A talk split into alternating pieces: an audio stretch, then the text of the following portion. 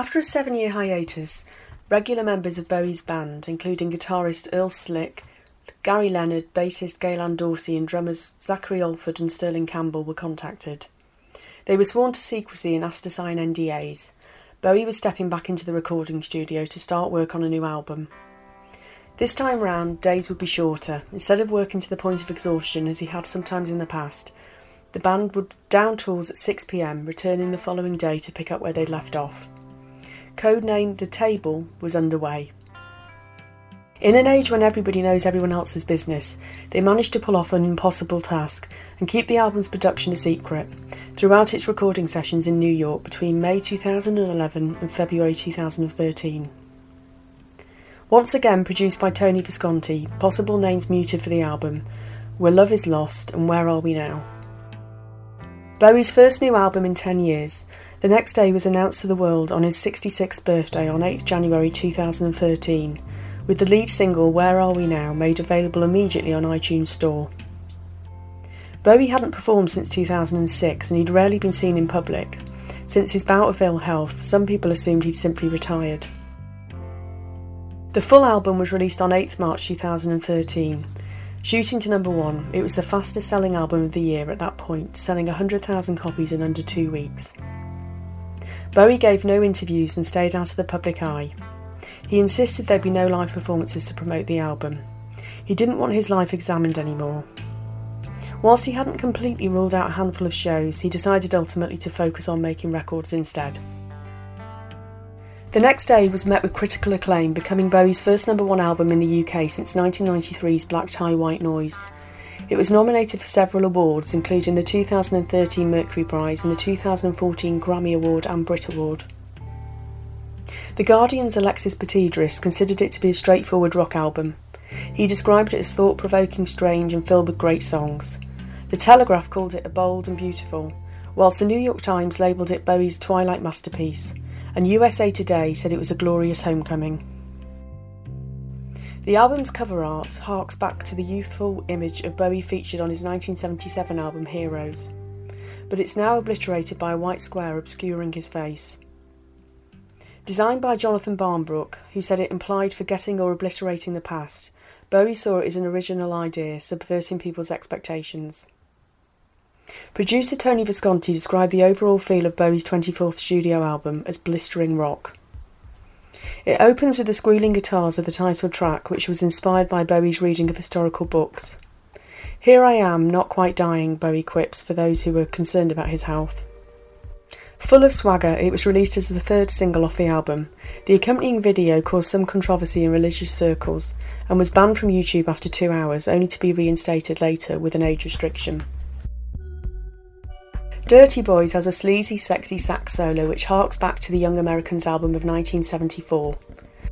Bowie said getting older had given him the scope to reflect on his own catalogue of albums. This certainly comes through on the next day. The second single was The Stars Are Out Tonight, a critique of the fake world of celebrity, with all of the stomp of his Ziggy Stardust days. Next up, Love Is Lost could almost have come from his work in the Low era. Its driving beat and distinctive guitar work blends brilliantly with Bowie's work on the organ. Oh, What Have You Done is the repeated refrain which stops dead at the end of the track. Where Are We Now is steeped in nostalgia and sees Bowie in wistful mode as he harks back to his time in Berlin in the 1970s, name checking the Potsdamer Platz railway station. For someone who was assumed to never look back, this was quite a departure. Valentine's Day was not as romantic as the title might suggest. Bowie was troubled by a spate of school shootings in the US and here delves into a killer planning an attack. The song's title comes from the St. Valentine's Day massacre of 1929. If You Can See Me sees Bowie duet with bassist Gail Ann Dorsey, with the song's guitar lines inspired by jazz and reminiscent of his work on Earthling. I'd Rather Be High has a catchy riff, and the song reflects on teenage soldiers sent to war but longing for a normal life. Boss of Me sees Bowie back in reflective mode. Who'd have ever dreamed that small town girl like you would be the boss of me, he sings, whilst the sax solo plays out. The tempo lifts with Dancing Out in Space in a track that perhaps revisits his 1980s pop phase, with an insistent and toe tapping beat. Another anti war song, How Does the Grass Grow, turns to the plight of soldiers, the title referring to a chant they were taught as they practiced combat methods. Remember the dead, they were so great, some of them, sings Bowie. You Will Set the World on Fire turns its attention to the burgeoning careers of the artists of Greenwich Village, name checking both Bob Dylan and Joan Baez against a pounding guitar riff laden track. Next up, You Feel So Lonely You Could Die tackles loneliness with soaring harmonies that disguise the song's dark themes. The track has echoes of both Five Years and Rock and Roll Suicide from Bowie's back catalogue. The album closes with Heat, which sees Bowie singing in a deep, imposing voice, it's a doom laden, chilling track to end the album, with the repeated line, My father ran the prison. Atmospheric, it casts a shadow and leaves the listener with a sense of unease.